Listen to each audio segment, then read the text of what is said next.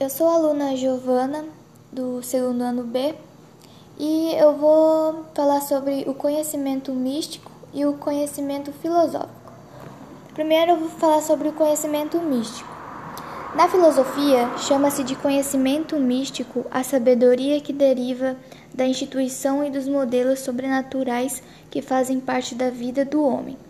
Esse conhecimento é repleto de simbolismo, representações e lógicas, sem experimentação científica ou respaldo da razão. O conhecimento místico atribui sentido à vida por meio da, de representações fantásticas e, e, e esotéricas ou religiosas.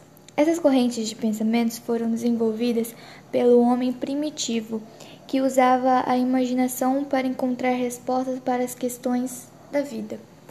Já o conhecimento filosófico, que é o oposto disso, que é bem diferente, o conhecimento filosófico é um conhecimento funda fundamentado na lógica e na construção ou definição de conceitos. É um conhecimento metódico que tem como objetivo encontrar explicações válidas para os diversos problemas propostos.